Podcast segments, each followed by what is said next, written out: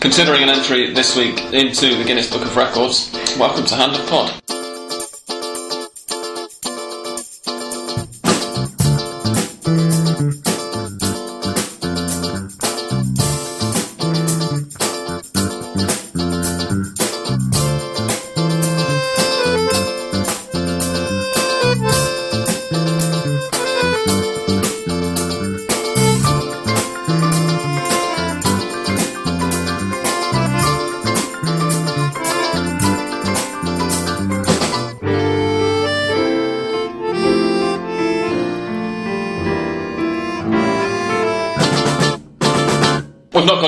Officially or anything, but we are the longest running um, English language Argentine football podcast, probably including Spanish language ones actually as well. So next time Ralph is in town, um, we're, we're going to get him to give us a certificate, I think. And the publicity, if we manage to get into the 2014 edition of the book, would be It'll be worth it, right? Uh, for the, from the point of view of bribing him with some finesse at least. Is it too late for 2013? Probably. I'd imagine they'd wrap that up sometime a couple of months ago. Um, we should get on to exactly what that joke is referring to in a minute. Um, I've not got my laptop slam with me this week. How are we going to into that? It's gonna. Yeah, It's going to be tough. um, that's fallen by the wayside. Anyway, I'm Sam Kelly. Um, I'm here with Joel Richards, Hello. with English Dan, Hello. and with a special guest who this week has uh, lowered the average age of the pod and heightened the average height of it to uh, to heights never ne- never seen before. Ed Malyon, welcome, Uh, thank you very much for having me. or Ed Malchon, as you're called while you're in The, Argentina. uh, the bad lion is, is a good one. Man Leon. Very good. So if I had a cool nickname, that would be it. Absolutely. Um, we have got a not quite as goal packed weekend for you this week as we had last week to discuss, but we've seen a couple of interesting results. Which ones should we talk about first, guys? Which ones were we at between us? Joel, did you get to a game? Uh, no, I didn't. I had a, um, a on Friday. I tried to get to of. Argentinos juniors against TV, thinking that Argentinos had had you know um, eight goals in the last two games, Yeah. or, or eight and six. Thinking, uh, so assuming there'd be goals. Um, yeah, I don't know why. The text message is kind of arranging meeting my pal arrived at two in the morning, so we didn't get to it. But but it was nil nil, so it was just as well. It was. I was there. Um, it wasn't the worst nil nil I've ever seen, but it was nil nil. One of only two this weekend, so one more than there was last week. Uh, so we've not really done very well the last two weeks between us, No. going to two out of the three nil nils in, in twenty games that, that we've been to. Um, but yeah, it was it was a like I say a fairly good match without being spectacular. Um, I'm just clicking on the, the stats now to try and remind myself. I don't think there's much to say. And Angelo Leon impressed me up front for Argentinos. Uh, runs about a lot. Could do with improving his first touch now that I've seen him in the flesh. This the, the guy has kind of made a bit of a habit of scoring late or late-ish goals recently. The Ecuador, I think he's Ecuadorian, isn't he? Um, Yeah. Striker. He's huge compared with almost everybody else on the pitch. I'll say that much. Um, although a number of Tigres defenders were quite large specimens as well. Um, We're really getting into the height thing on this. Yeah, yeah, Is yeah. going to be a thing? Or is this to do with what we're going to talk about a little bit later? No, it's, On it, that that is long thing? impressive, although that is a, a, a theme that we'll be coming Yeah. back to as you've hinted at. Um, Dan, which game did you go to? Tell us about it. What can you remember of it? I can remember flashes and moments. Do you Uh, remember the goal? I can remember the goal, yeah. That was Um, my first question. don't Yeah, I was in Santa Fe on Saturday night to watch Racing take on Colón in a bit of a top of the table clash, and it ended in favour of Racing 1 0 with a goal five minutes from the end by Luciano Vietto, who's now, you know, he's 18 years old, I think. We've mentioned him at least once in the pod. We did. This is the guy who supposedly um, was the subject of a four million pound bid from Liverpool and, and Juventus Yeah, a few weeks ago, having back scored row. one hat trick and no other goals. Against the worst team in the league. One of them. Yeah. Yeah. Well, saying that, how many games has San Martin won since that game? Oh, come on. They're still, they're still one of the worst teams in the league. Three. Three out of four or five. Five, yeah. Yeah. Something like that. So yeah, it was a pr- like lovely little goal. I think it was looking like it was going to be a nil-nil draw, despite Racing more or less having the better of the game. I think from what I saw, at least the better chances. And Mauro Camoranesi had come from coming off the bench after saying that he was more than happy to spend his time on the bench, despite being a World Cup winner. Joe, just explain why you're doing this. This kind of what? no, it's, it's, yes, the, yeah. no, it's the Italian thing, isn't it? It's the, Oh, you you're making reference to his Italian heritage, absolutely. and Vietto's probably Italian heritage as well. Sounds pretty Italian, doesn't it? Yeah. He's got an Italian passport that was all over him like a rash. Yeah. That's a. Yeah, for sure. And he's, he's blonde, so he could have Northern Italian It's true. family. As I, I checked it out already as well. He's already signed up to one of the biggest agents in the country, so Uh, no chance of anyone mossing in on that. Uh-huh. You need to get them when they're about four. I mean, Yeah. Yeah, I uh, the way that the, really the, good, the, yeah. the agents. I checked. I checked straight away after the hat trick, and he's uh, he's already signed up. No, no, cool, no. By the time My bad, they're in bad. reserves, Yeah. uh, Yeah. So anyway, it Anyway. was it was Camoranesi's pass that lovely little through ball and met by Vietto who just about dinked the ball past. It's a Di lovely- Corso. lovely finish. Lovely, beautiful finish, and that was it. Kind of game one, and we were went absolutely mental. The Well, pass- was pass was the whole game. Yeah. excellent pass. It was just like it was a typical Racing performance of the last last few weeks, ever since kind of that. Ever since you all started slacking Zubeldía off for being a Pretty much, yeah. But you can say like there's definitely been changes since those couple of defeats against Belgrano and Estudiantes that have just worked wonders. Um, Bring in Bruno Zuccolini, another youngster. I think he's 19 into the middle with uh, Pelletieri, and that gives you a centre midfield which basically just destroys uh, opposition. Like doesn't give them room to breathe.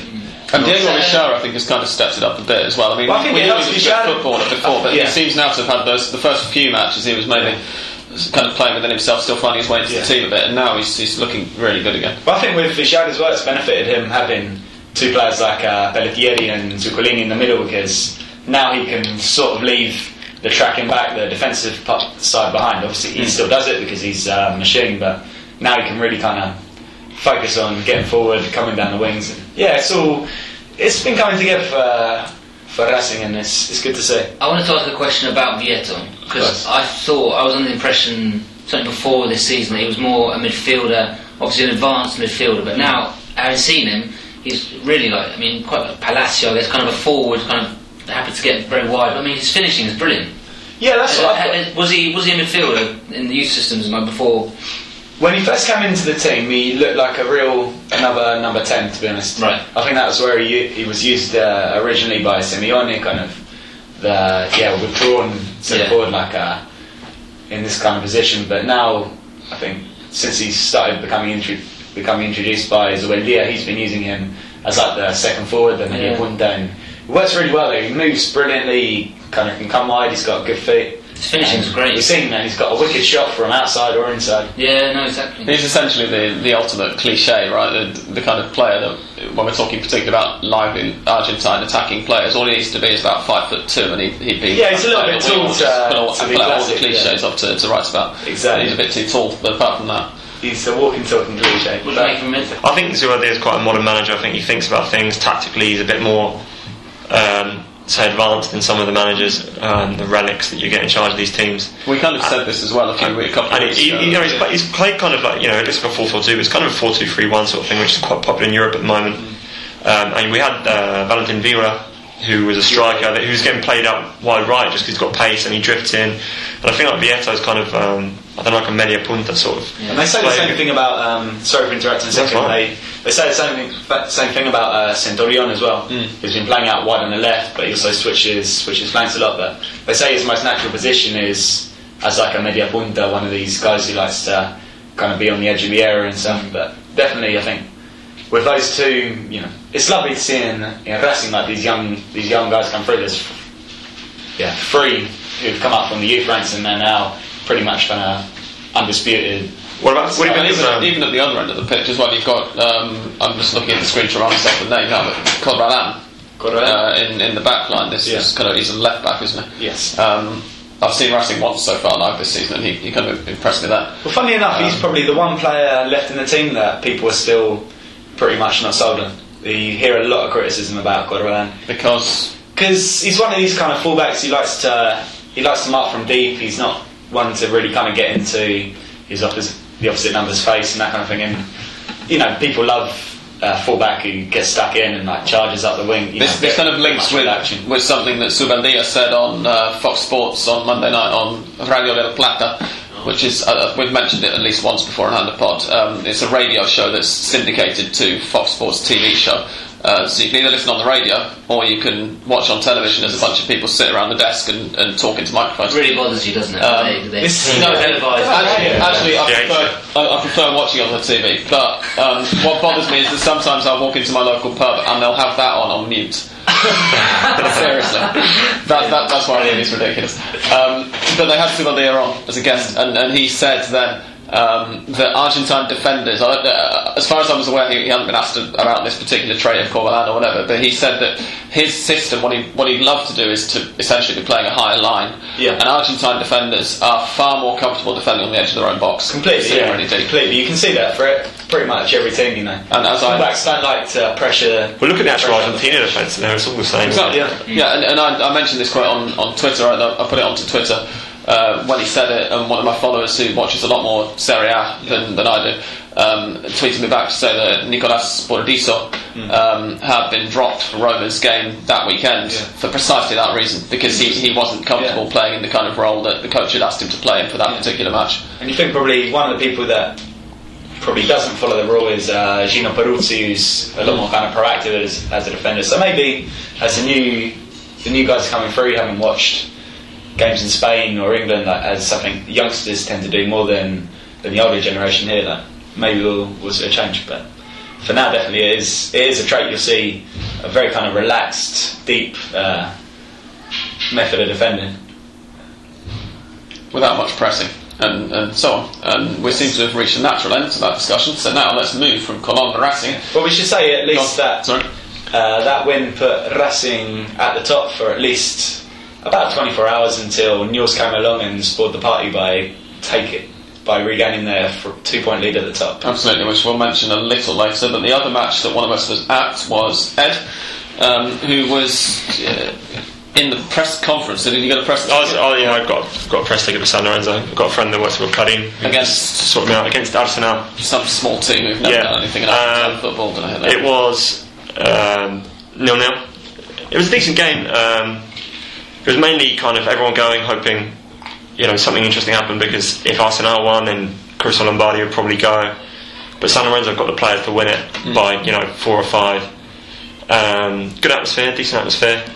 Arsenal brought you know 62 fans, uh, which I counted myself. um, so fair play to them for that. I'm glad you said that because the, the people who listen to us and who, who maybe get a bit tired of us taking the piss out of them from Yeah, time to not time. just not us. Arsenal it's a fans. joke, Well, now joke we're club. us, but, uh, No, um, so yeah, 62 Arsenal fans um, didn't make a noise all game, but it was it was a decent game.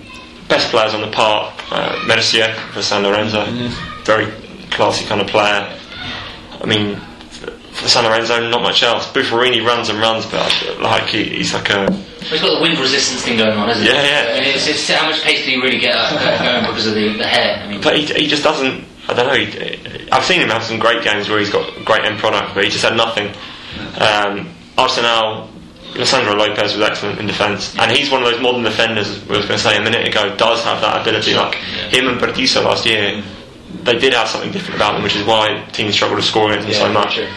Um, but basically, yeah, ended nil nil. Lopez cleared probably the best chance off the line. Again, just read the game better than anyone else. Got behind the keeper. Campestrini is a good keeper anyway, and uh, cleared it off the line. And um, and that was that. Press conference afterwards. Caruso Lombardi, classic. Just oh yeah, we played really well. We should have we should have won by three or four, is not the case.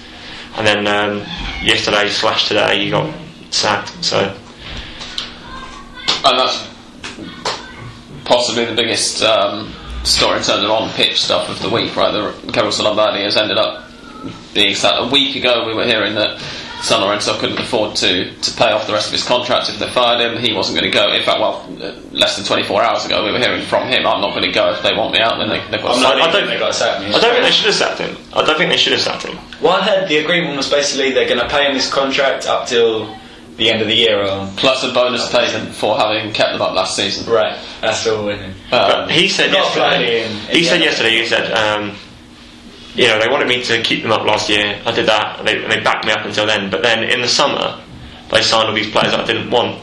But the, all the players that he didn't want were all like bloody good players.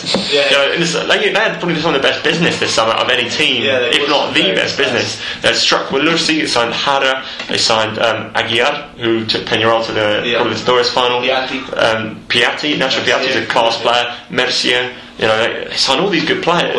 And he's moaning about that because they're not the players. I don't know who he wanted. Like if you wanted like fucking Messi and Demichelis or something. I don't know. It was No, just that's a not joke. Caruso style. Would be like up Pla- and down. players, be- players whose, whose agency can bully into Yeah, well, more like yeah, how many how many buns he can Players. get allegedly. Yeah. But the um, yeah, it just it seemed a bit of a, a joke that he was coming out with that. But they weren't horrendous the other day. But they they did come out and there was you know as you get in um, Argentine football, not a very partisan journalist.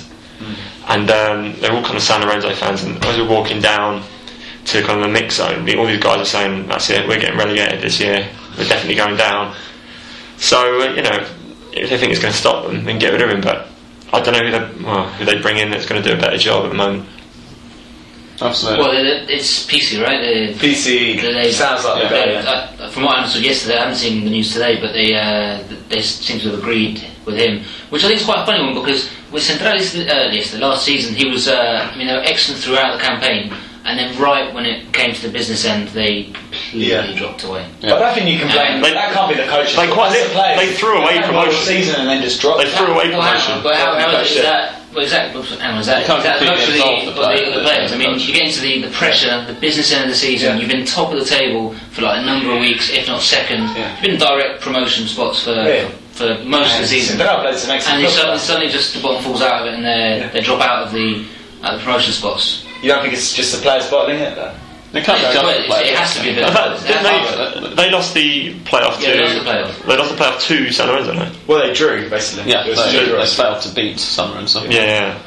But I just think Sorry, no, they did lose, didn't they? They it was two 0 two 0 first leg. wasn't it? Two. San Martin against That was the two No, 0 no, it was it was it was um, San Martin San Martin against. Central because it was um, Oh, Instituto. Yeah, sorry, Instituto yeah. San Lorenzo. the- the And this is the thing: failed to score in the, in the promotion playoffs. Yeah. And then Castillejos, who scored like 26 goals in Nacional League. It's No, they had a good side last year. And I'm not saying he's uh, uh, quite the contrary. I think he's a good coach. I think, yeah, actually he's there got is that question mark talented, in terms of being in the uh, direct promotion spots for for, a- for several months, Yeah. and then when it comes down to it, to missing out. I mean, obviously it's frustrating and it's disappointing, and obviously there, there are other factors going on. But um, like I said, there's that to. I mean, on the one hand, he put them in that position, and on the other, they failed to, to get promotion. So. Can you tell us about anything, John, about his time in Spain? Because you've spent more time watching Spanish football than, than most of us here. Not massive. Bit, bit, I know, I know, I know I'm older than you guys, but not that much. Well, I, I was more didn't referring get to the fact he works there. And No, no. I mean, he's, he's very well known up there, obviously, but um, for his, for his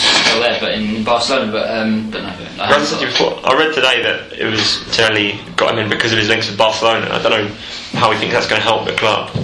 or if they're going to get some loanees or whatever. yeah, they might be able to get Messi on loan. Maybe they're playing the same colours, so it would essentially just be you have to pick out this, uh, a really stupid player who's not quite sure where he is. And just tell him that's a Barcelona shirt, go and play. Araujo. Yeah, Although he's only on loan there, so. That. But the uh, no, I just it's a bizarre situation. As, and um, you know, when I saw them linked with Victor Fernandez and Pizzi, I thought Victor Fernandez would be a great choice. But if they've gone for Pizzi, then um, good luck to him because I say you, you know the bottom fell out of him last season. Yeah. If that happens in a relegation battle, then there's only one way down. The other thing is, though, to be fair, at Central there was a huge amount of pressure last year. You know, ano- another season, second division. I mean, and obviously there's other stuff going on. River and Quilmes obviously were flying up as well. Yeah, exactly. And it was a very difficult promotion um, battle last season with, with the four teams obviously all going for it. I mean, I'm not saying he's a bad coach by any stretch of imagination, but I don't think San Lorenzo have been that bad this year. Um, we'll talk about the other matches now, which which we none of us were at. Uh, sorry, but I'll tell you what happened anyway. Lanús beat Union 2 0, first thing on Friday evening. Any comments on those one? I didn't catch that one because I was on my It way back in just Dinos. a regulation win. Union are terrible. Um, and it was, I had my alarm clock from next door, realising game was on when Lanús scored. Shouts from next door. I ah, they're already playing, right? Yeah. So, Lanús, game was late. Lanús, were- you know, they were decent. They had a they had a tough fixture list at the start of the season, like, un- Yeah. unbelievably tough. Yeah, yeah. And also, fixture. it's Davies and manager. There's a Yeah. lot, there's a lot to be said. But they played something like they played the top the top seven in their first eight games. So you know they always had a, a tough start. They had to beat Union to kind of start a good run of fixtures. I think they started a good run of fixtures. Yeah. Um, San Martin de San Juan have won their third consecutive home match, and combined with the draw the weekend before again away to Boca, they've now not lost in three matches. Which, considering they started off with was it seven, Five straight defeats. five, six straight straight defeats at the start of the season, is quite something. They beat all boys um, two one, coming from behind as well. They were one 0 down at half time. Uh, with two goals from Umberto Botello. Can anybody tell me anything about Umberto Botello? No, it's. Um, Never heard of I it. didn't watch Oh, it. the more excited about that game was the, the goal by Matos. Yeah, Is, was that goal of the weekend? quite didn't see it. I didn't see it. It's just a, I'll wait for an, an amazing curling chip from the edge of the box, right in the top corner. It's, beau- it's Yeah, beautiful. It's perfect. really, really. I was watching. Um, I was watching some Atlanta. I was watching at the time. Atlantic, good boy. Atlanta against um, someone. Oh, Central de Córdoba. One two 0 Thanks. You know how to pick them. Yeah, it was, that was a good one. Uh, Estudiantes beat Quilmes 2 1. Um, Roman Martinez scored his Okay. what, second or third Oh. goal for Estudiantes, and Duvan Zapata got the got the winner. Um, they've listed him twice in Ole with two different minutes. Did they win 2 1 or 3 1? But you got the result there. I have, no, it says 2 1, but it also says that Duvan Zapata scored twice and that Roman Martinez scored once for Estudiantes. He So, didn't score an own goal. something might have happened possibly with, with Duvan Zapata. Uh, but anyway, no, they, they did win 2 1, I'm pretty sure. Uh, Racing Colón, we've already mentioned. We will skip the next match because we'll come back to it in a second. But Independiente um, got a second win in a row. They beat Atletico Rafaela 2 0. Um, with Sergio Aguero watching from the stands of the stadium, he almost helped pay for. He was that close to helping them finish it off, He wasn't he? helped them pay for three quarters. Yeah, Oh, you oh, say that. Have you not seen the thing today? Have you Is that what you're going to say? No, no, no. No, no, go on. About their debt? Go on. It's like gone up for like another 123 million pesos. It's now like nearly 400 million pesos, something ridiculous like that. That's They surprising. announced it today. They, they it's kind of a big. Um, they've got an assembly coming up. Uh, I don't know how you'd say it. Annual general meeting, I suppose, in Yeah, English. yeah. And um, yeah, they're all over the papers with obviously Cantero blaming the previous. Uh, With good reason. they must Yes, be like, yeah, Comparada. over a sinking and ship. saying that they're going to try and present a denuncia and things like that. But um, there's a lot of debt there. There's a lot of debt. Because I think now they've got like a, they've got a winding up order against them, like a bankruptcy order. They had against them. several. They, Yeah, yeah. Independiente almost didn't get any of their signings. The, the, the Right, players yeah, they brought yeah. in to, to, to, to I think it's ratify But um, I mean, they, Joe, they've what- had these for a What were you going to say when I mentioned Aguero's uh, transfer? To, to explain my comment, no, no, Aguero's I was transfer going to fees, say, I think, are essentially what, paid for. the little work on the stadium that has been done was paid by him. Yeah, Yeah. So, Exactly. Yeah, but it's, a, No, no, it's still a half finished concrete Yeah. shell. Stress. yeah, no, It reminds me of. the of. thing is, this is it. When you're taking Aguero, Ustari, and Denis, those three signings, and you say that Independiente didn't have enough money to finish the stadium. It's, someone, yeah. Where did the rest go? Yeah. it's exactly the same thing that happened at River Plate and it's happened at all of them. But you know, But was Aguero part owned? Not significantly, not like No, Higuain. no, because Higuain, like all the money, all the money went elsewhere. Actually, No, Well, he Independiente won. Was a lot sold like three months before he was sold. like Lamela. Coincidentally, no, Lemon was al- already had his rights apart, but Aguero was a through and through Independiente player. Uh, but I'm, I'm not sure about his transfer rights. So. But I- Higuain was sold 100% River Plate. and was sold like three months before. 50% was sold off, and then, as I said, then the sale went Yeah. through. I mean, it's pretty It's pretty, pretty pretty obvious what's going on. There's, you know, don't have to say much more, but it's just pretty clear.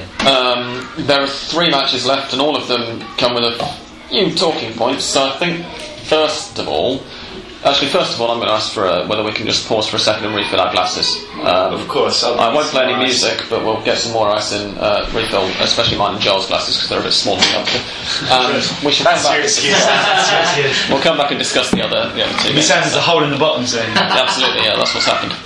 So, gents, which of these matches shall we take first? We all know which ones we're talking about. Yeah. Um, I think probably have to have a pop at News Venice. News Venice, It's got to yeah. be. Okay, It's so the News- biggest- the News big one. Yeah, it's the Which biggest is- game of the, the week. which was, as Dan says, the biggest game of the week, which is partly why I was wondering whether to take it last, but I think we'll go, jump into it now because possibly less fewer talking points around it actually. Yeah. Um, Newell's Old Boys beat Vélez Sarsfield 1 0 with a 23 second goal from Maxi Rodriguez, his first in the Argentine Primera in 10 and a half years. He scored twice in April 2002 against Talleres. And, Give or take. Um, but No, nothing there. Fine. Sorry, give or take, yeah, Yeah. right, not exactly uh, ten and a half years, but to within, I mean, literally to within about a week. Um, and, uh, and hadn't scored since until 23 seconds in against Vélez. It was the only goal of the game, but it was actually quite a decent game. I mean, it was, yeah, it's an enjoyable game. in fact, not even quite a decent game. It, it was uh, far and away the Yeah, the both teams had chances both to sides that I saw all weekend. Yeah. Um, I think it's ex- like we saw exactly what we've been saying about Newell's uh, for the last few weeks. Like they're just effective. They get that goal and they don't, you know, they don't surrender any leads. You thought as soon as they go ahead, it was it was going to be hard for Vélez to get back in the game, and they're just a point harvesting machine, really. I think now they're they're clearly the only team unbeaten still, right? Yeah. yeah. I love, I love this new side. I think Yeah. they're Yeah. the, mo- the most tactically advanced side I've, I've seen in Argentine football probably ever since I've started watching. You know, the, Well, they got the best coach. Though. I mean, they've, they Hands have, down, they got the they've best got hands down the best manager, Absolutely. but It's you know they're playing like a particularly hard in Argentina, but they do have the a best. four three three with Scocco is like basically a false nine because I mean the guy's always been a playmaker or a winger. When he was at AEK Athens, he played wide.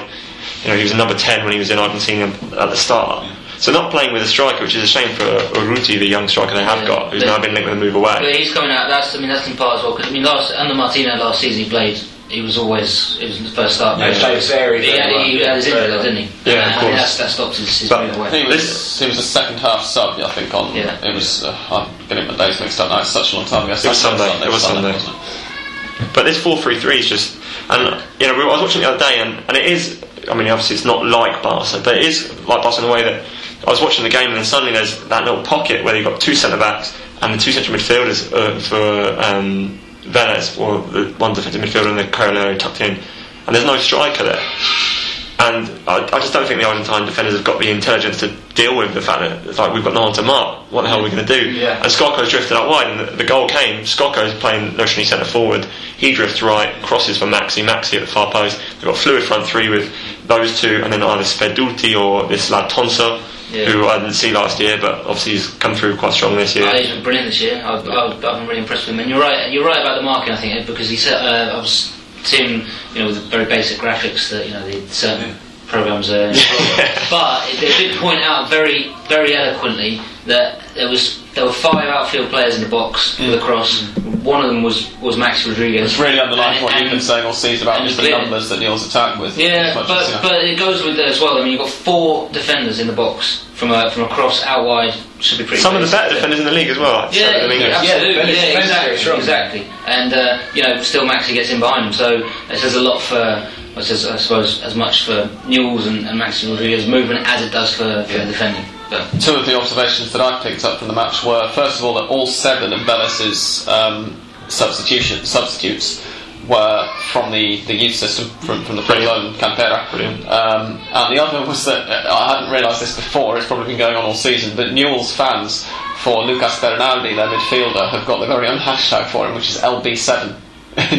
got a homage to CR7 at Real Madrid. Well, the other thing to note from that game is that um, Heinze was ridiculously good. Yeah, I was He was going to say. absolute- absolute This, this is how many levels down he's dropped since moving that from Europe. Yeah, but he was he was gigantic. When I, Yeah. he really was. You know, Vélez are a good well, I think he's playing in, in for you know where the stage he's at in his career, he's he's back in the middle of the defence, Yeah. and that's Mm.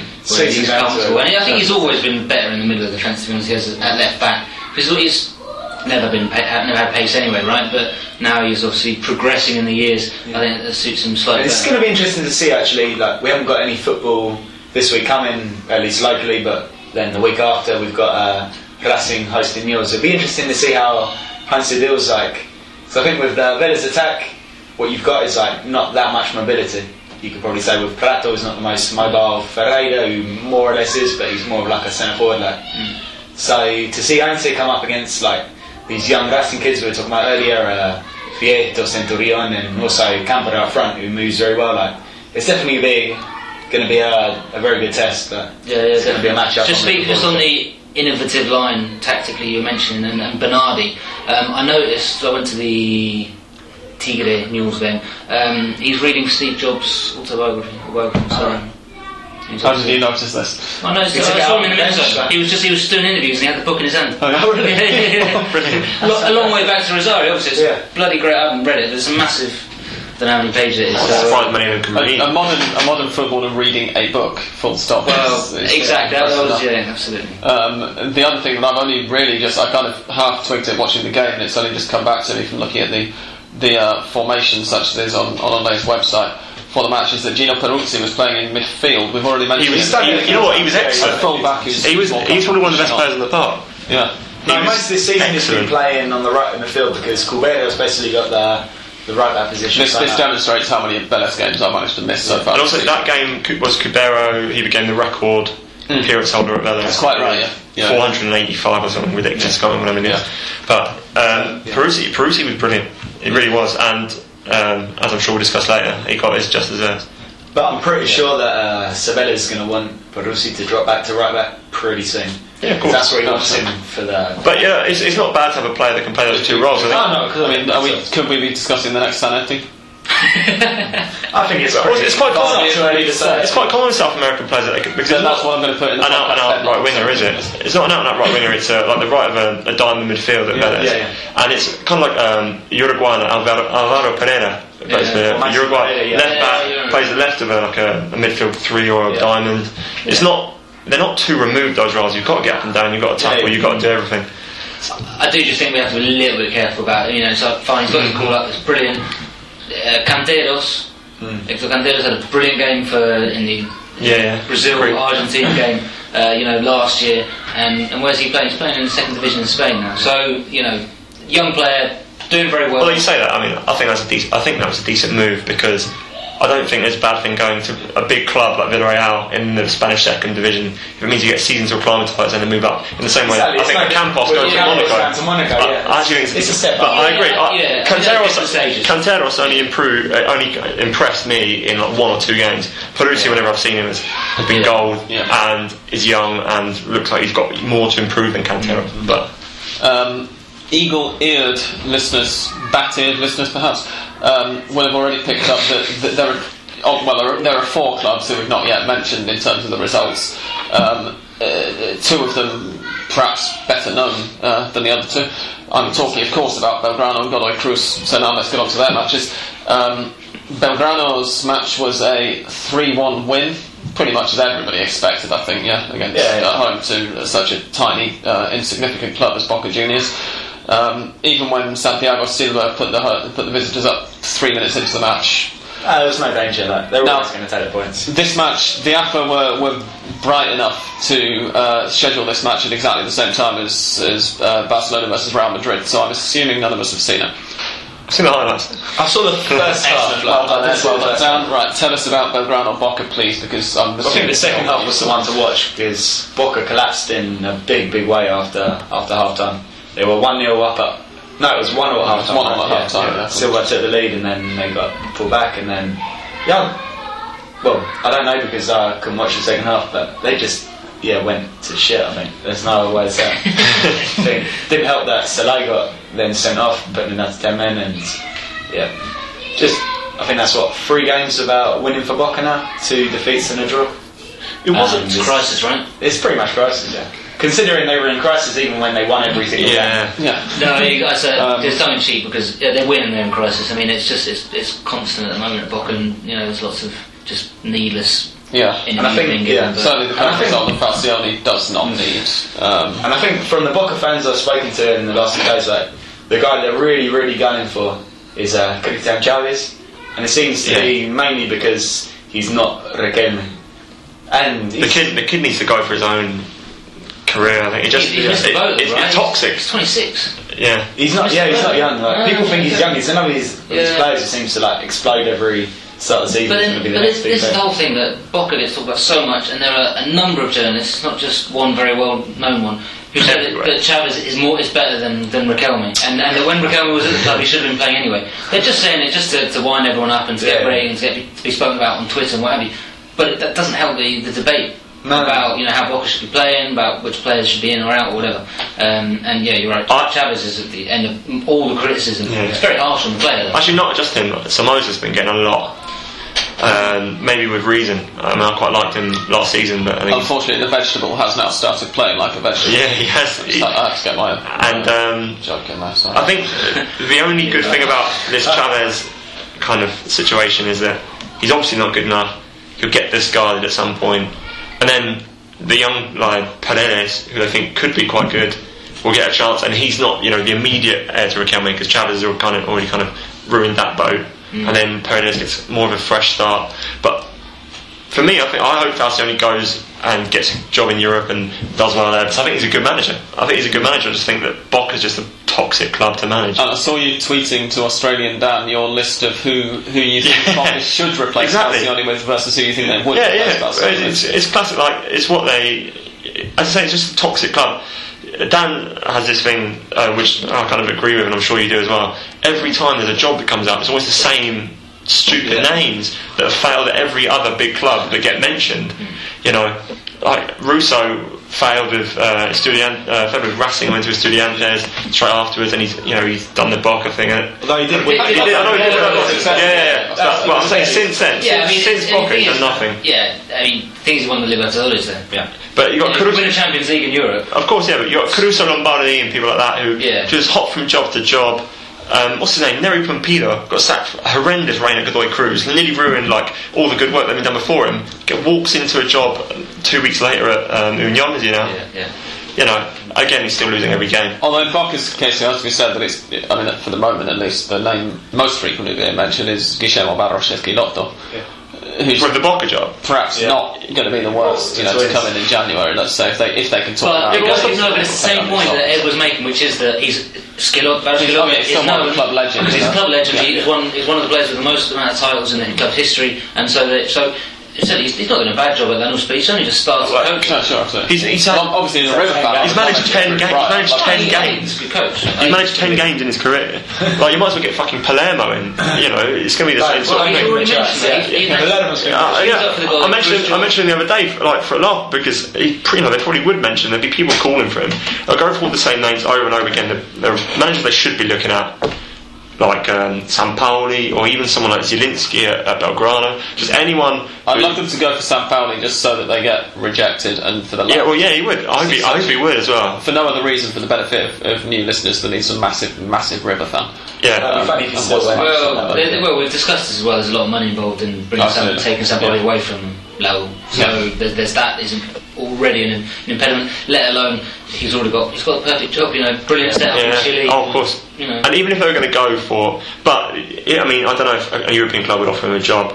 Hopefully, yeah. On Hopefully, back they of would. the- Chile, yeah, for sure. Yeah. Yeah. I mean, Yeah, absolutely. the only thing Yeah. I will say is that um, I say he deserves it, but I don't know if it would come just because it's. Well, so- it's, it's, a, it's a big leap. I, I, How I many? think, could, could we see it maybe happening as happened with, uh, well, with another manager who started in Chile mainly because he, he is Chilean, uh, Mauricio Pellegrini, who Yeah. Pellegrino, sorry, who who went to River and then. I think that's the step. That's back. how That's probably, more, li- He's- yeah, I mean, probably more likely that he's going to move to Argentina or Brazil, one of the bigger. I'd I, I, I think Brazil. I think no, Brazil's more Brazil, likely. Brazil's Brazil's far more likely, in my yeah, opinion. yeah. Again, Um, it goes back to the money thing. Yeah. Yeah. He's got a long contract at Lowell. But, That's all, but similarly, the um, if they're going to go for an ex Boca player, if sorry, it's all if Falcioni goes, if they go for an ex Boca player, Arruabarrena is probably the best shout for me at the moment because he did wonders at Tigre last season.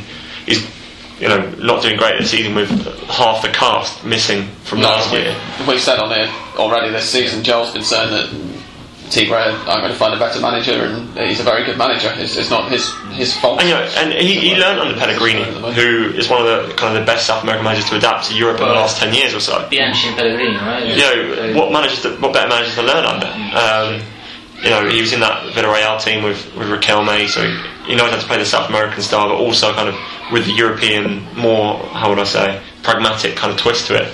I think he's a, I think he's a very clever manager. No, no, definitely, definitely. Um, moving on now from from the, I suppose we've just covered some of the completely imaginary fallout from Melbourne. Oh, and also, by the way, also Belgrano could have won four five one because that, after the red card, Boca fell even further to pieces, and Belgrano really should have scored more. Um, that's the only thing I'd say Well, about it's, it's important to say what. I mean, we said there's a bit of a, a civil war going on. It's important to say what uh, Angelici, the, the, the president, said. Oh, shit, the, yeah. the players need to uh, play for the shirt a little bit more. And if we're, I mean, brutally honest, two of the goals that Belgrano scored were just. I mean, you said they could have scored more. Two of them were dreadful Pathetic, defending. pathetic. Just, just ridiculous. I mean, not you know, dreadful marking, letting players basically essentially walk past you. And that's a worry because Yeah. where Boca have really been tight the last few years is Yeah. exactly in the defence. They've Yeah, good point. showed nothing in attack like the last two years. But we knew- it's been the fact that they've kept clean sheets and done that. But We knew Schiavi was going to, you know, age. He was, he was already 39 when they win the title. And uh, they had to sell Insaurralde, had to sell, you know, a couple of others. He was he was. Well, they brought in Bor- yeah, so- exactly. But yeah, no. But yeah, I mean, Schiavi is. I, I hate to overuse the word literally but Schiavi is literally not getting any younger, as it were. Um, Um, from what I've seen so far, it's lucky. Neither Sanchez, neither Sanchez Mino. I mean, None of us are getting younger. Well, That put it that was- way. Only Benjamin Button's getting young. And, and on, on that terrible joke, I will now move to. I think it's fair to say um, that none of us would necessarily have, have expected uh, River Plate to provide the most spectacular uh, performance of the weekend, or the most spectacular eye-catching win of the weekend. It's been a very long time since that happened in the Primera. Um, in fact, it's the first time that they've scored as many goals as they did in the Primera in, oh bloody hell, I started that sentence and I can't finish it, something like two and a half years. Um, they beat Godoy Cruz. They didn't just beat Godoy Cruz, they beat Godoy Cruz black and blue um, and left them sobbing and bleeding in the gutter. Um, Not very nice thing to do. Um, Bit If you wrote for Olé, you'd be getting criticised for inciting violence. Uh, Oh, yeah, you're quite right. Bastard, Actually, although, yeah. fortunately, I'm talking to an anglophone audience who hopefully are, are less violently minded. just drinking tea and going, oh, Yes, exactly. Um, River beat Godoy Cruz 5 0. Um, was it Martín Aguirre? No, it was Carlos, Carlos Sanchez. I get the two ex Godoy Cruz midfielders mixed up. Um, scored scored twice. Leonardo Poncio scored his second in a week, which is fairly unusual for a sitting midfielder. Um, guys, I'm going to turn this over now and, and let somebody a bit more neutral give their opinion on it. I didn't watch it. No. Yeah, no, um, but I mean, I think the main thing is that um, River didn't play that well. But they, they didn't play like a, a 5 0 result would, would uh, suggest. Godoy Cruz defended very badly.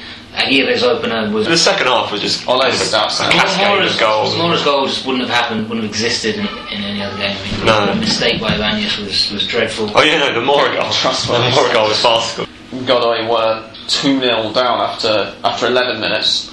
Um, and then, yeah, River piled in another three uh, after half time. So, Joel, sorry, yeah, you were saying about um, Mora's goal before I cut a bit wrong. Yeah, the first the first goal is is just Aguirre beating uh, the, keeper at the near post. Um, so poor marking there. Um, you could blame him for Poncio's goal as well, although Poncio said he'd been watching Ibanez. It Oh, really? seemed that yeah, he, he said he was. So I thought when it was on the TV, was it, it was quite a kind of blustery evening in Buenos Aires. and If people haven't seen it, it's, it's, it's, a a bit. bit, it's like a 35 yard free kick from, from out wide, so it's pretty tricky to score from there. But Poncio said that he'd he'd seen Ibanez comes out very far for, for set pieces, so he was going for it. It was a ter- Um, terrible mistake again as well. But again, big mistake. And for the third, for Mora's goal, I mean, it's just ridiculous. You know, just um, the, the mistake. But I mean, you know, it happens to all keepers. But it was very, very Sanchez scored one beauty. Oh, Yeah. it's beautiful. nice Wasn't it? goal. Yeah, yeah. Really nice goal. Golazo.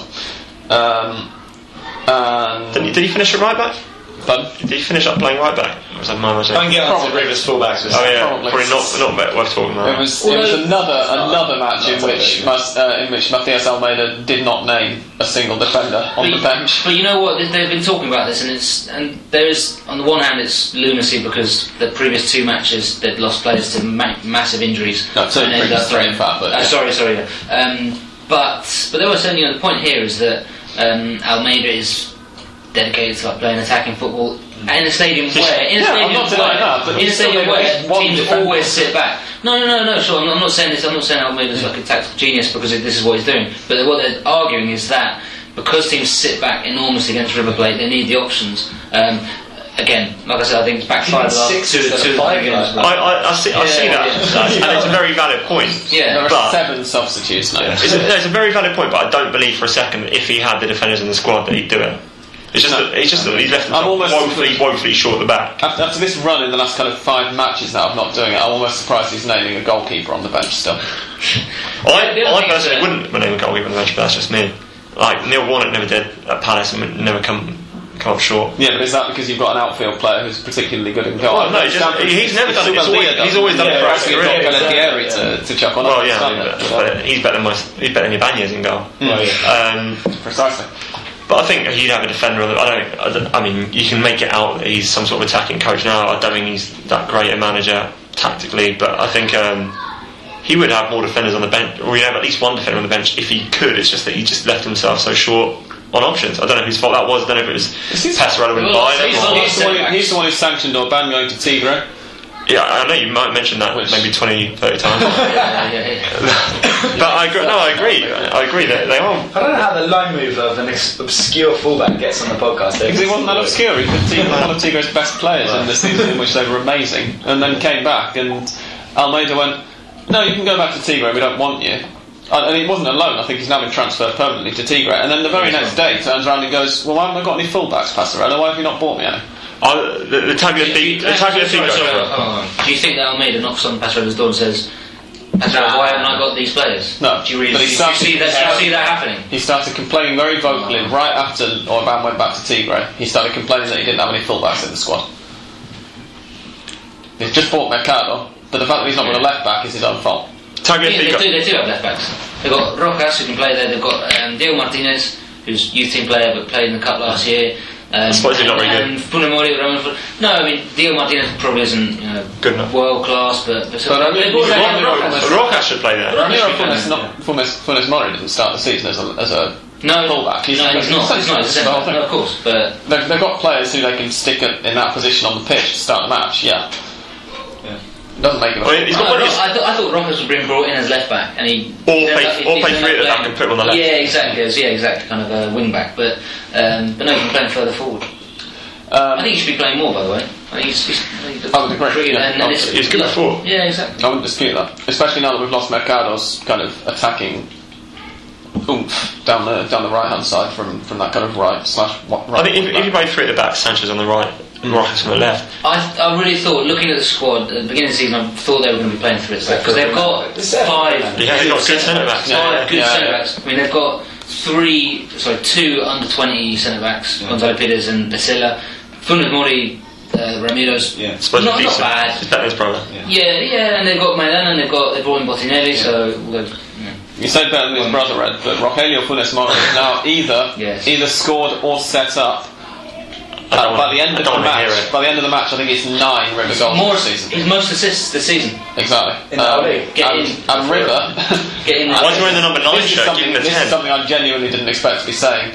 Um, after 10 matches of the Torneo Inicial, River are the, the highest scoring team in the Primera uh, by a mile as well. They, they've scored 19. So, yeah, Racing is- San Martin might Colon, closer. Colon and Racing are a joint second and they've scored 15. So I they've think got Racing San got the best got goal difference, right? Uh, Racing have, yeah, they must have. Yeah. Racing have got a goal difference of 10.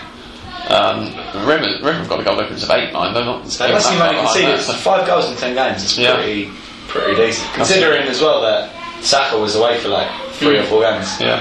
Um, so we've now reached the point where, uh, having talked about Falcioni's future at, at Boca, um, sorry, Ed, would you just mind swinging that door closed a bit? Yeah. Kids are going crazy. yeah. Um, we've now reached the point where, having discussed Falcioni's future at Boca, we, we were, of course, discussing Almeida's future at River, what now seems like a lifetime ago. In fact, it was two, three weeks ago.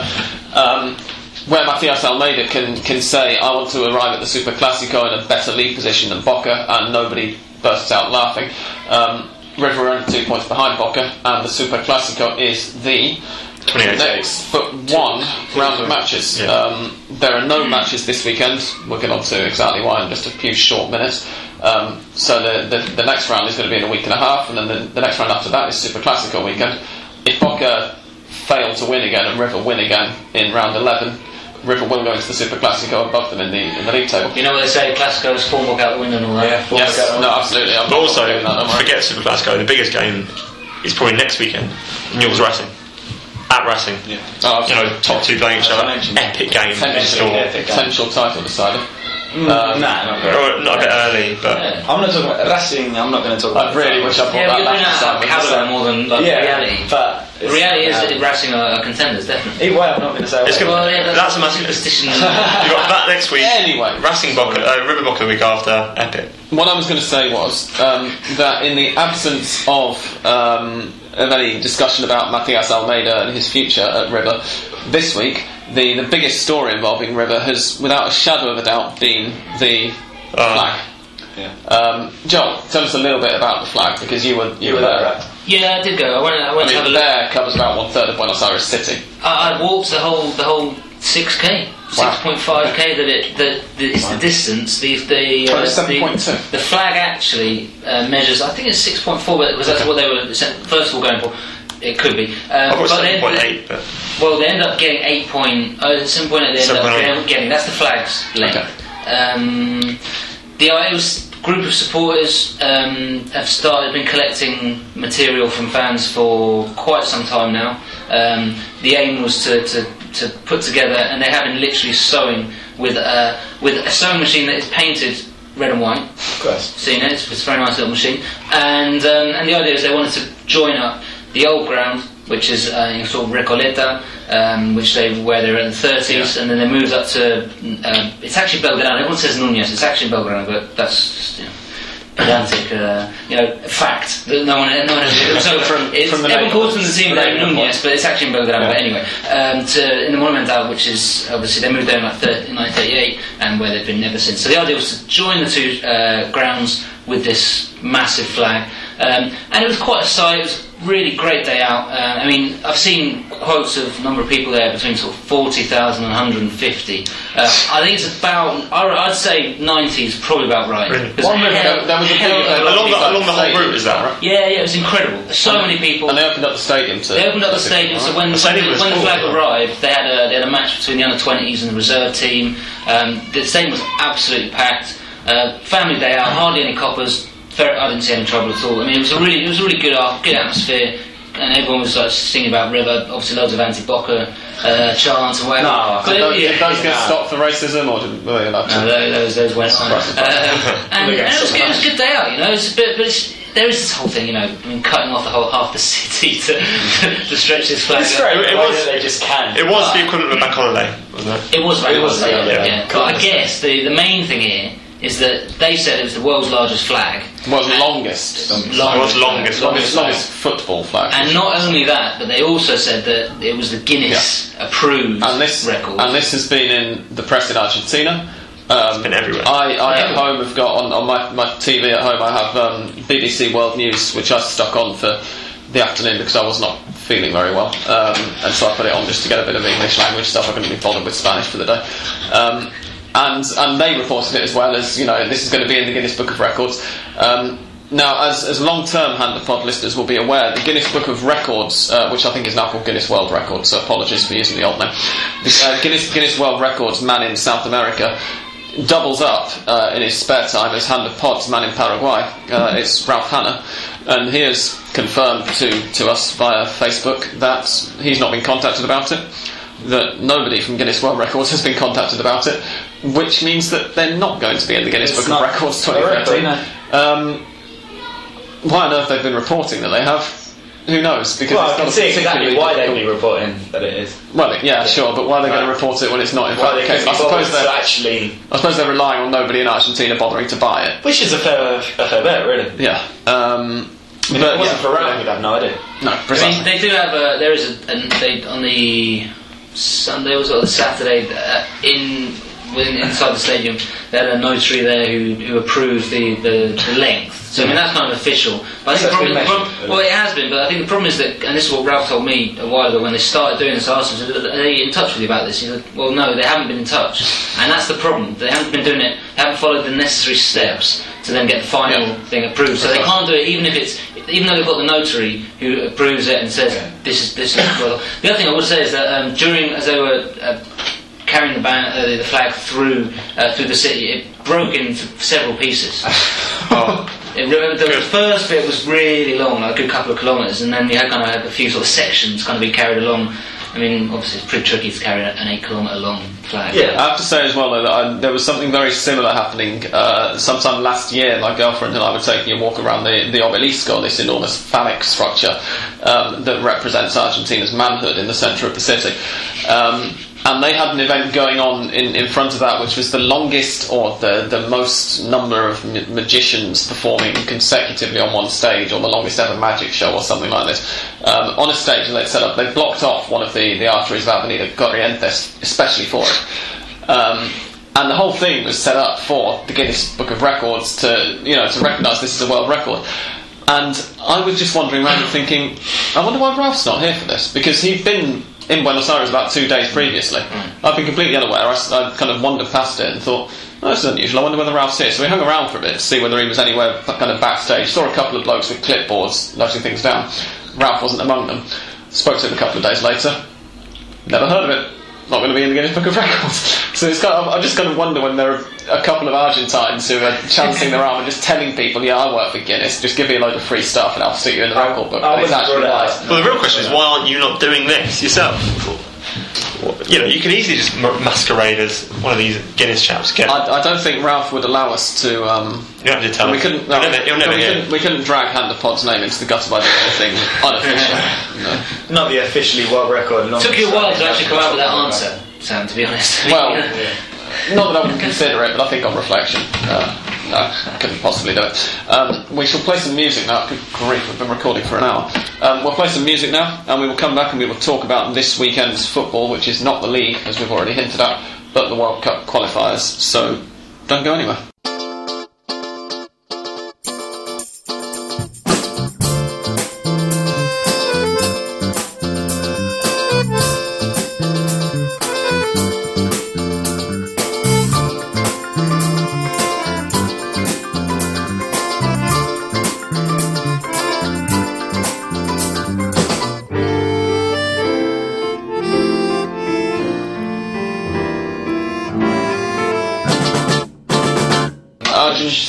Have got a couple of matches coming up this uh, Friday and next Tuesday. Tuesday, isn't it? Um, as a result of which, I guess we'll be recording on Wednesday again next week. In fact, um, the first is against Uruguay at home in Mendoza to make it as awkward as possible for the Uruguayan fans to travel.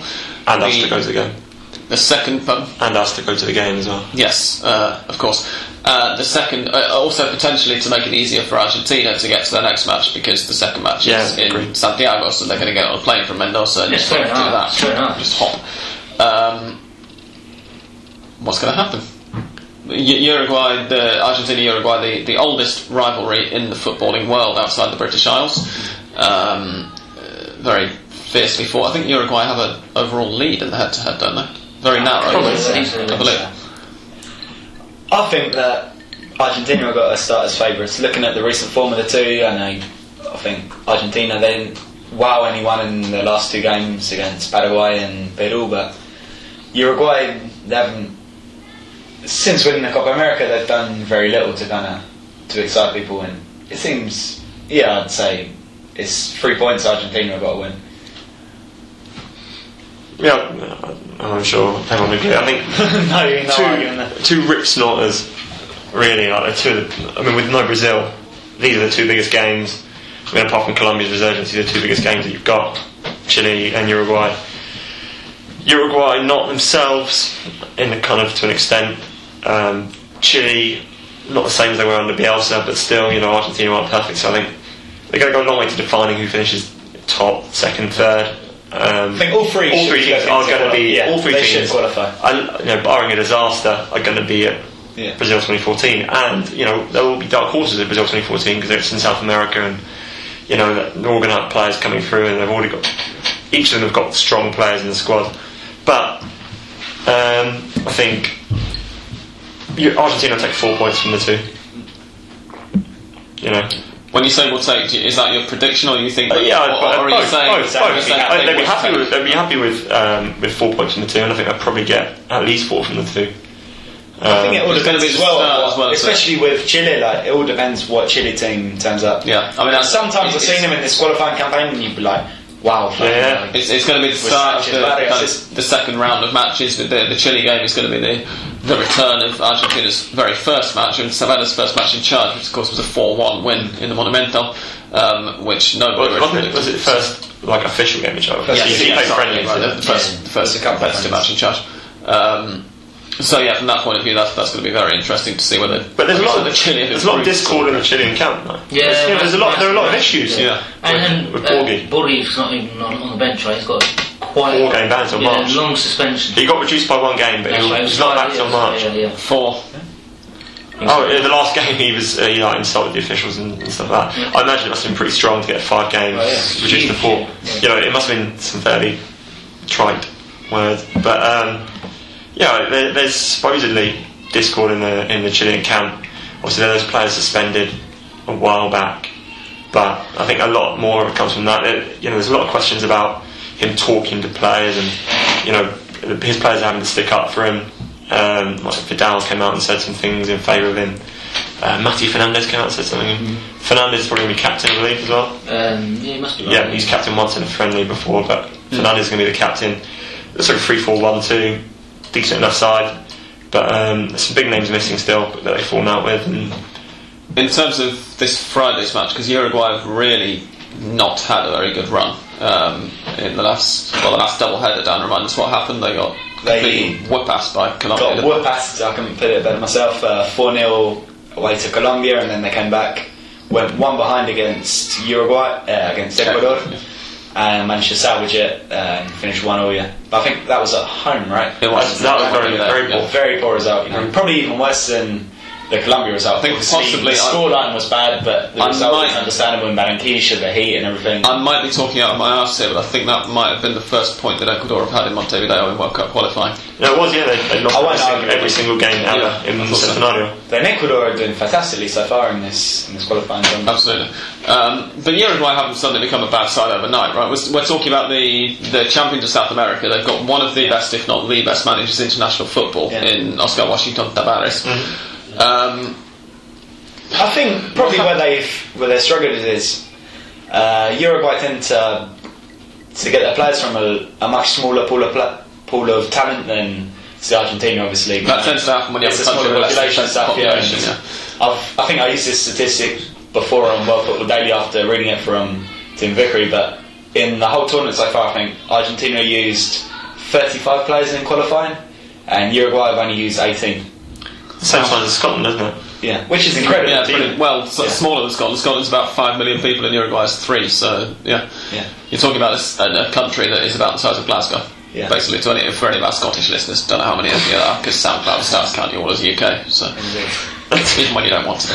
Um, Which I think is I- an incredible statistic. 18 players in what seven games they played so far. You think that's the starting lineup plus subs. Yeah. yeah, More. yeah. But and then I think you saw definitely against Colombia they were again they were without Luis Suarez, which is absolutely key for him. And this time around they're going to be out be without Diego Perez uh, Russo, who's like an absolute talisman from in midfield. You know, a real destroyer along with Arevalo. And yeah, I think they don't have a massive pool of talent to draw from, unlike Argentina and like you probably say even Colombia and like Brazil. And it's difficult, you know, if they got, you know, their first 11 reads absolutely from memory. But once there's a few holes in it, that's when And things start to go awry. sorry, John. first. No, I was just wondering if that is part of the problem. Uh, essentially, here Ta- Tabárez has a decision he has to make after winning the Copa America brilliantly, which they've done, and taking to what third in the FIFA rankings, which are kind of irrelevant, but I mean they are based on on on, on, Well, on coming third in the World. Cup as well. Yeah, yeah, exactly. And they um. And, and that's specifically, I'd say, Forlan and Lugano. We were talking about this a little bit earlier, just, just in the break. But I mean, it is a big decision. Do you carry on with these players who are probably not going to make the World Cup, But who have done so much for Uruguay football. First of all, they've done so much. years, yeah. But I mean, are they not? Are they going to be there in four years' time? Or well, less years. less now, but but for this Yeah, final phase, yeah. and and also is that having won such an important competition, although it doesn't maybe get the uh, you know doesn't have the, the, the worldwide sort of uh, repercussion that maybe deserves, but nonetheless, winning the Copa America's big tournament. Um, Having won something like that, there's inevitably a drop off and there's less tension, there's less uh, maybe focus. So, like I said, Lugano is the captain. Of course, he's going to be kept on. But he's I not playing at PSG, he's not Exactly. playing regular football. like- and he's not going to be playing at the World Cup. And there's options, you know. I think we we're talking in the break. You've got uh, Sebastian Coates, who's very highly rated. I know by Tabárez and highly rated in Liverpool. Uh, But he's not. I mean, you just said. Alexis Rolin. Sorry, Danny. You just said Lugano's not playing at PSG. Coates isn't playing that much. Yeah, he's No, but this more is, we're think. talking about a 20 year playing- old, he's playing in his 21 prime. year old he's, not, exactly a uh, first choice starter, which when you consider he's in a club with No, Jamie he's not, Carragher, but- Mate, he's, he's third, he, no, he's ahead of Carragher in the pecking order. Carragher doesn't, Carragher doesn't doesn't I'm start. glad to hear it now. Yeah. But I mean, he's third choice centre back after Agger and Skrtel. Yeah. And, and Liverpool play a lot of games. They've got European games. Yeah, yeah. He's probably started five or six games already this season. Yeah. and the Um, point is that he is going to be there at the World Cup. And he's, he's, he's looking better as well in the in terms of Premier what League. he's going to be like in certainly in two years' time. Yeah, yeah, yeah. He's looking, he's looking a lot better as well, more comfortable than he was before. Um, I think what the thing that Dan was saying, which was interesting, is about you know you can pretty much say the eleven from memory. Yeah. The problem they've got um, is, is the kind of for me the basis of, amongst uh, upon which their success has been built. It's that midfield. You know, had Arevalo Rios and Perez in there, and then kind of everyone built around that. And Perez is missing. Um, this week. I think he got uh, injured with Bologna, Yeah, he got in, he's injured. Yeah. and um, you know he's out. So who steps into that gap because they don't have a player, a similar player, to step into that. no, it sounds like. Alvaro Gonzalez is going to Yeah, be cool, but he's a different player. Like, Gonzalez he's a little bit attacking, a little bit more lightweight. There's one, Eguren, that was talking about. yeah. Both of them are more kind of passing midfielders. The thing about Perez is he just just kicks the shit out of you all game, but in a way that doesn't get whistled. And you know, him and Al- Alvarado Rios just bite away, bite away, and they're hard to play against. And you know, Gago might not necessarily enjoy that. No. Di Maria certainly wouldn't enjoy that. but So- with just Alvarado Rios in his own, I think there's going to be a lot of work to do for him. You think Um, Di Maria playing against Pepe in training for Madrid, he'd get used to it. But yeah, well, yeah, but, I mean that's a song. That's something different. I, Um, I think um, it's only Lugano. I think won't go to the next one. I think Forlan could be in the squad for the next World Cup, just as because they haven't got a huge pool of players, as we discussed before, and I think. When it comes to naming a 23, they haven't got a huge amount of striking options. How as we he- saw, How old's he going to be? He must be. What is he now? What 30? 33 now? 33, 34. Yeah, so If he's he's still playing, if he's still in great shape. If he's still playing in Brazil or Uruguay, Yeah. I think he could still go because, as we saw at the Olympics, there's not a huge amount of striking options. You've got Abel Hernandez, who's playing for Palermo, not scoring loads of goals, but a talented boy. Behind that, there aren't too many Uruguayans who are really knocking on the door. Rodrigo Mora. There's Gaston Ramirez. Gaston Ramirez, but that's a midfielder, really. I think Forlan could be in the 23. Lugano, I think it's time to maybe start thinking about leaving him aside. Sure. Um, we'll leave the Uruguay talk now. Um, I've got to apologise to a couple of people, but I'm going to recommend their podcast anyway. I was supposed to talk to them about one of them coming on this week um, and, and guesting to say all of the stuff that we've just said, but in a much more educated manner and probably have picked Probably stuff adding ma- quite a few on, on mistakes.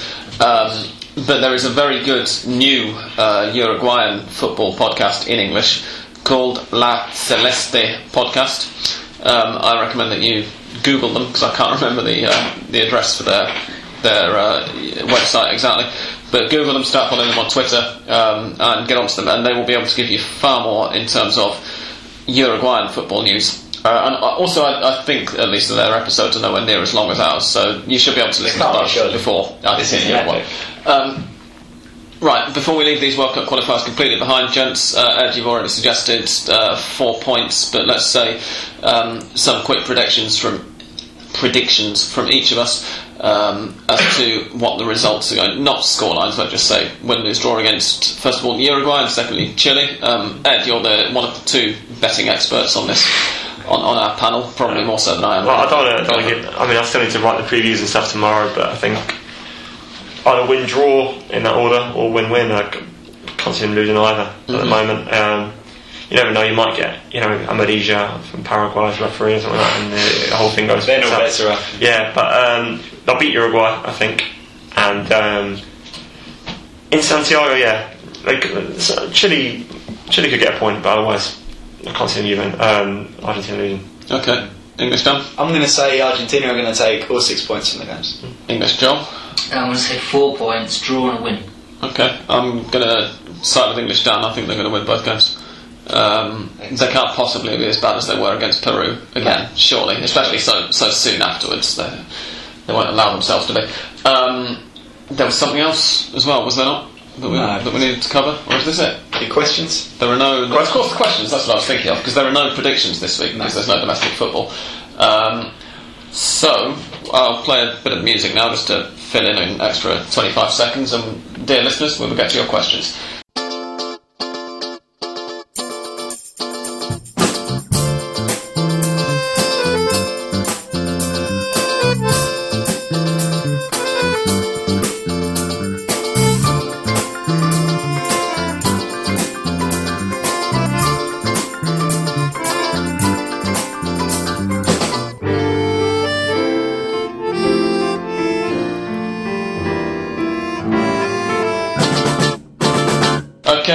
Further ado, um, the first one that I'll cover is one from Joaquin, who wrote in via the comment section on, on um, Siempre on my blog.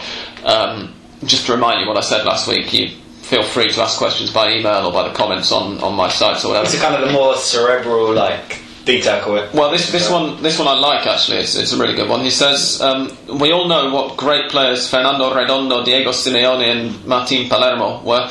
Um, point or whatever. He was yeah. doing so well. He was doing so well. Yeah. Yeah, he was, yeah. Anyway, all three of their sons um, seem to have a bit of talent as well. Uh, Giovanni Simeone, Ryduan. Ryduan, Ryduan. Ryduan Ryduan, Palermo, and Fernando Redondo Jr.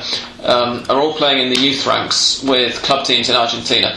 Which of them do you believe has the most promise? And are there any other kids of former players who are coming through at the moment? Well, Australian Dan, the one. I mean, he saw them.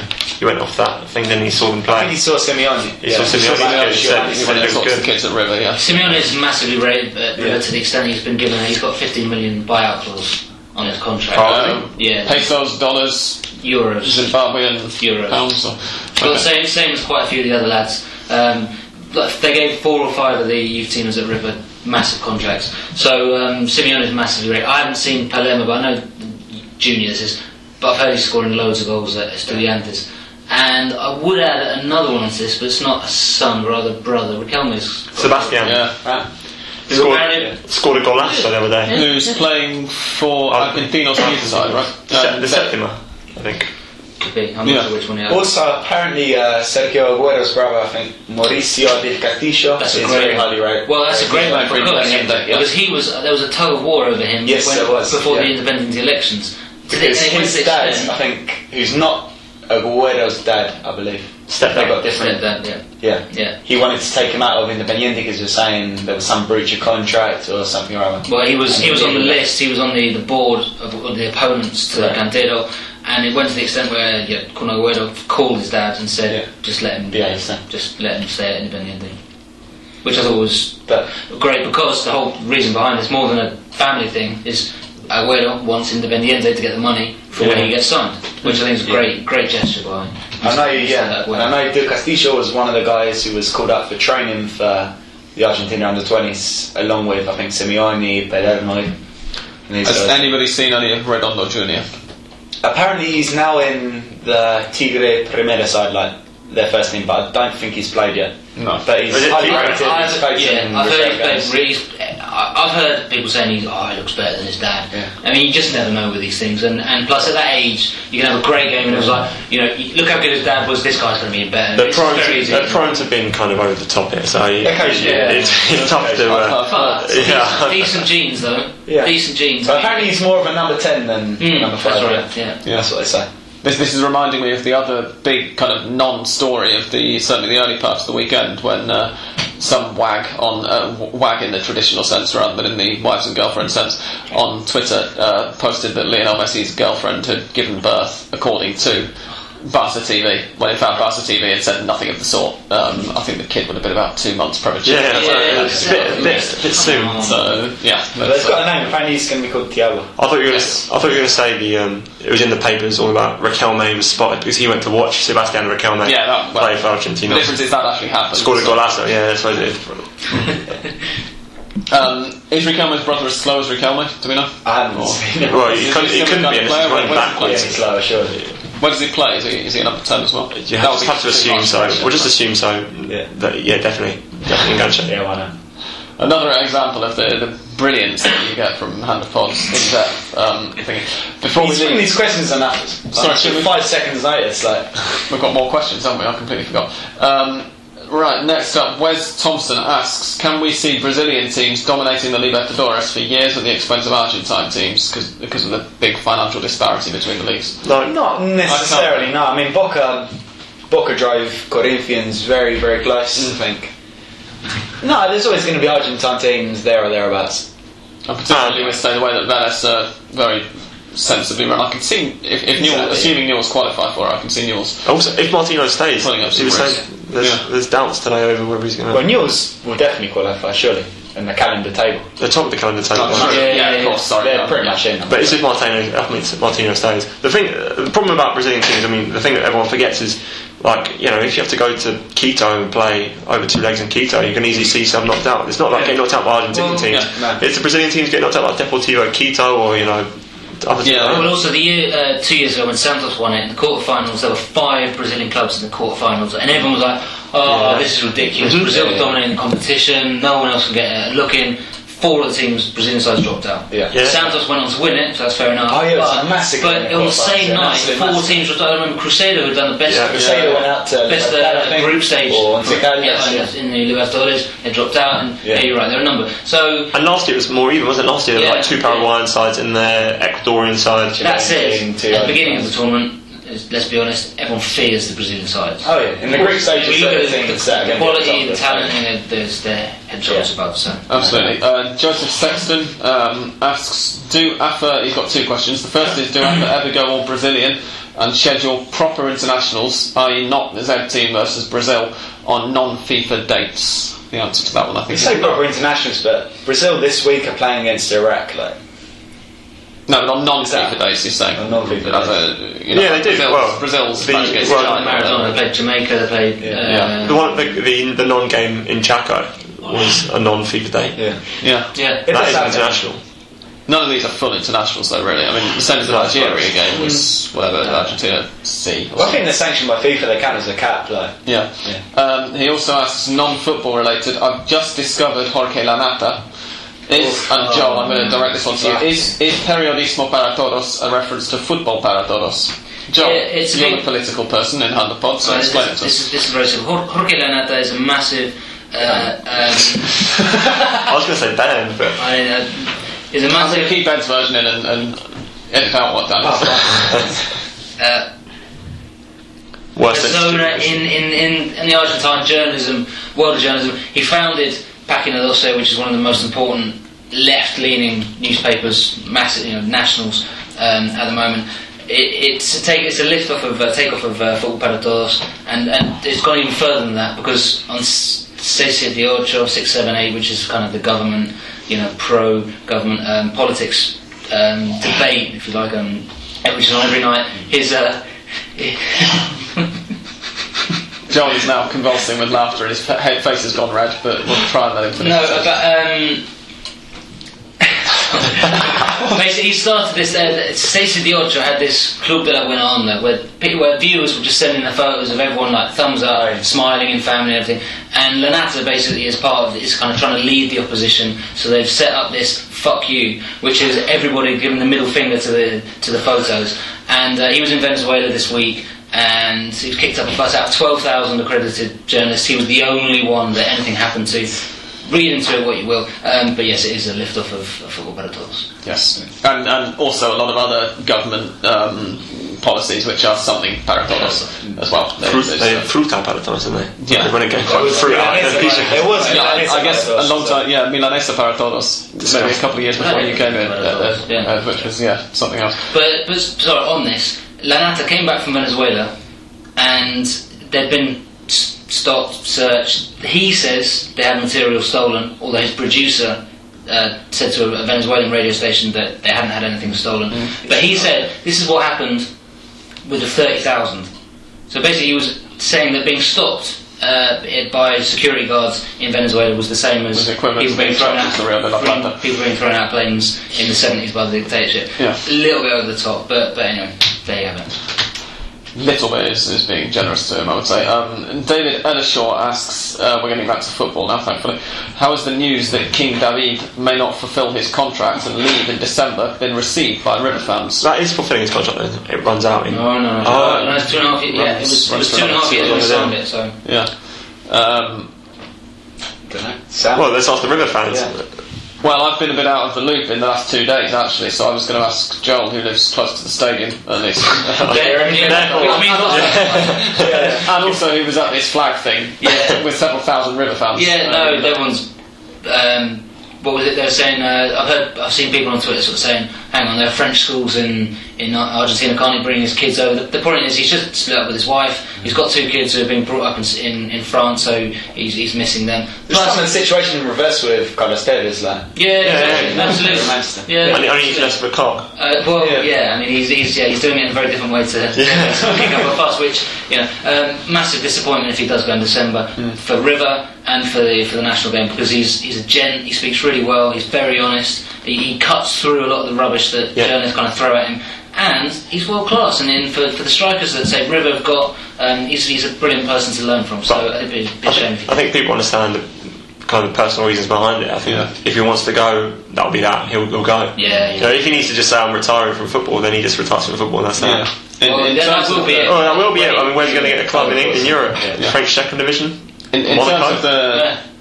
In terms of what it would mean for the National League, I think it's fair, there are two World Cup winners playing in, in the Argentine Primera, and the other one is Mauro Camoranesi. So there's no. He's no no, comparison. he's no role model, no. Um, the- Although he's, he's behaved like a gent this year. No, no, I'm not denying that. I'm, I'm, I'm just saying, I'm just saying that when, when he won the World Cup and when he was playing in Europe, he looked like a thoroughly ordinary player. Uh, Oh, yeah. And you know, it's kind of one of the things that, that makes you realise the kind of standard that the Argentine league is, is at, where Camoranesi comes here and looks I don't think- dominating. No, you said that. You can't even I don't get think to I, that. That's his best I don't think he stands out in this league. He's behind But Pellegrini, Lanús- who's but more of a goalkeeper, the and best, Zanini is about 12. He wasn't even the best player at Lanús. Uh, the final question is Dan Williamson asks, what would be the impact on this? Now, not that he's getting too far ahead of himself, we're only a quarter of the way into this season, but he asks, what would be the impact on the second tier of Independiente's and/or San Lorenzo's relegation? Also, in comparison to Rivers' relegation. No, it would be The hard to first thing top- says it would be nothing like It would be as big as really Rivers, hard to top what happened to uh, to River, yeah. Uh, Well, it speaking would of say Boca going down, which would be hilarious, but it's not going to happen. Boca Speaking of second independent- in yeah. Romania at the moment. now, speaking of Inde- Independiente, which will probably be the biggest bombshell since they're one of two teams still remaining in the league that have never been relegated, it would. Three. Three? Independiente, Boca, Arsenal. Don't forget Arsenal. Oh, fuck Arsenal. I, no, I, when, when River when River went when River went down, I got told off by one of our listeners for not for not mentioning that Arsenal. Well, he would have stopped listening by been now out because for Arsenal eight gets slagged years off every week. So Arsenal have not makes been. Um, No way. Independiente are one of only two teams who stand a chance of getting close to Rivers at, at the moment. Anyway, getting close to Rivers' record of 100, 102 straight years in the Primera. No, I think if Independiente went down, it would be really a massive shock to the system because you can see in these last three or four years where they've just been treading water that the club's really been suffering for it. The deaths have been piling up. Oh, People have been worse. staying away Yeah. from the stadium. They've had to If- reduce. if- if ticket some- prices by five I think you're right. If, if San Lorenzo went down in many ways, it wouldn't be quite the same shot because they have been in the second division Yeah, yeah. in living memory. They, they were the um, they went down in the 80s and, and Yeah. so on. And I think for Independiente, if they went down, it would be devastating. Like. But I mean, I would argue, I would say here that it would be dreadful for the club. But I don't think. I mean, even this being in the, in the first division in Berlin, they don't. I mean, in Olé, for example, quite often you have to get to page sort of, what twenty one. That's what I'm saying, so many years It would basically, yeah. but, it's, but it's not even that. It's just the point is that. River and Boca dominate the scene. So when River went down, it was a massive issue. I mean, games were changed. I mean, the mm. second division, the, the TV rights contract was rewritten because Yeah. River went down. Yeah. That would not happen. Nothing would happen because of what? Because of Independiente going down. With all respect to the club, but this is just you know, a fact. Um, this is that something that, you know- it wouldn't. It wouldn't have the same ramifications as It would- River going Yeah, and, and it's something that Lorenzo that has- Hand of Pod's, Yeah, yeah. the Hand of Pod's first native Argentine um, also said to us, and who was a Racing fan, of course, Seba, uh, who, who, who agreed with us that, that River and Boca are the two clubs with a nationwide following. Yeah. Yeah. And that's the big difference. That, that, that's why it makes a difference to the TV contract and so on. Independiente they are one of the big five. If you're in, pardon me, if you come to Buenos Aires and you don't leave Buenos Aires, you would believe that, that uh, Independiente, Racing, and San Lorenzo are as big as River and Boca uh, for, in terms of the number of shirts, the number of posters, and the amount of coverage that you get. Just below, just below. almost, almost. Yeah. It's not necessarily. Um, but you know, are are in that, that kind of division. It's only once you get out of the city that, and you start to see the local side plus River and Boca shirts everywhere, and very little of anything else. That that Actually, you- saying that, today I was walking up to one set, I had to go there to do some shopping, and I saw two guys, one in a Racing shirt, one in an Independiente shirt, laughing, joking, and sharing a beer. And I thought, Oh, it, was that's just, beautiful, that's it was just such a lovely scene, you know. I mean, did you get a photograph? No, I shouted at the Racing guys for being a traitor enough for a sign in. if, if San Lorenzo are down, it was a joke. the good thing that comes is um, if Huracan stay up, then you get a big Classico in the second tier, which they've probably not had. Huracán San Lorenzo, That's the how I mean- division would Wow. I imagine. Sorry, Ed. When, when you say which they probably not had, do you mean the second tier? I mean the second tier, Huracán yeah, yeah. I mean the second tier probably hasn't had a game that big ever. I don't know. Hmm. It's a, hmm, So that's pretty cool. Though. but yeah, but Huracan San Lorenzo as, a- as a Classico is, is massive. I mean, especially Yeah, as it's a a Huracán, big- of Oh, yeah, 50,000 that's people, not it's that. fucking That's enormous. not But it's also a very that's violent not one to help in them the. But in the second Oh, tier. Yeah. They, I mean, they, they, they say no away fans. It'd be no away fans, wouldn't it? Yeah. They just wouldn't. They wouldn't No, risk no, it. You you- assume it'd be one of the No, biggest no, games in I- the I- country that weekend. Probably not I home think fans if, either. if San stay up and our accounts somehow manage to get promoted, I think it'll be no away fans in the pre Yeah, yeah. that one potentially next season. But I mean, that'd be massive. Um, Independiente going down, I don't. For me, wouldn't really. You know, they've been so crap for the last three, four years. I wouldn't really be bothered. The only thing is that I think the club would be in serious jeopardy financially. Yeah. River, Yeah. were obviously they were in trouble, but you know they kind of had people who would step in and kind of plug the gap. As you said earlier, Independiente's gap is a lot bigger to be plugged. There is. Yeah, who's there, going to go there back is to one thing. Independiente? One So thing. whether going to go back to Independiente is Denis going to go back to Independiente. And they'll also, have players. They'll have players that maybe aren't of the you know, Yeah. stature of uh, Weird and Denis and, and Ustari. Not a bad call though.